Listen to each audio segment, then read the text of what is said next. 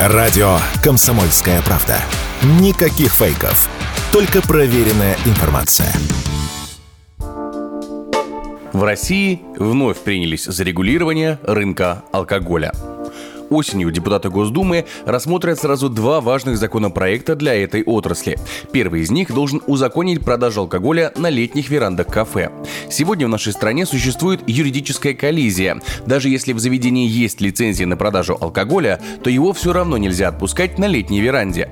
Рестораторам, замеченным в продаже алкоголя посетителям на летнике, может грозить штраф и лишение лицензии. Зачастую ситуация решается взяткой.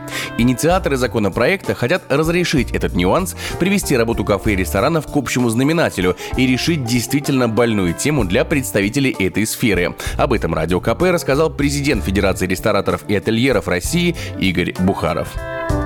Дело в том, что это такой юридический казус, потому что с точки зрения формальности выдаваемая лицензия сегодня выдается вместе с планом БТИ, и туда, конечно, летняя площадка не входит. Это просто приведет в соответствие законодательства. Ну, а проблема, конечно, существует. Сейчас вот Санкт-Петербург, там прям рейды идут, э, МВД приходит и говорит, вы не соответствуете по формальным признакам и хотят отбирать лицензию. Ну, в общем, конфликтная ситуация. И, в общем, это все ведет к банкротству предприятий.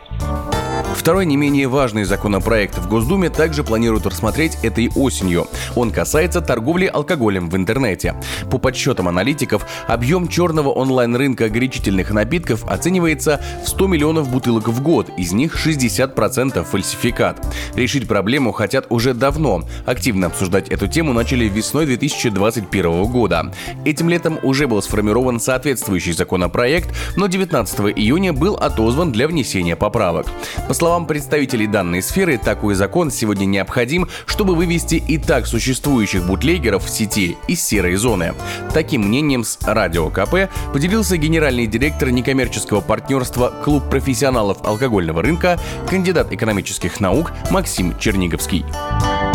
Я являюсь безусловным сторонником легализации в России онлайн-продаж легальной алкогольной продукции. В большинстве стран, в том числе в странах таможенного союза, а, разрешена онлайн-продажа. Данный запрет стимулирует рост продаж на всей территории Российской Федерации нелегальной спиртосодержащей продукции. Более трех тысяч сайтов в Российской Федерации реализуют нелегальную спиртосодержащую содержащую продукцию. Бутлегеры всех мастей совершенно спокойно пользуются вот этим способом продвижения своей нелегальной спиртосодержащей, простите, дряни.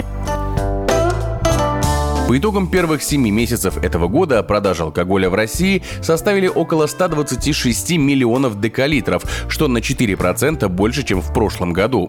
Больше всего выросли продажи ликерных вин. Егор Волгин, радио «Комсомольская правда».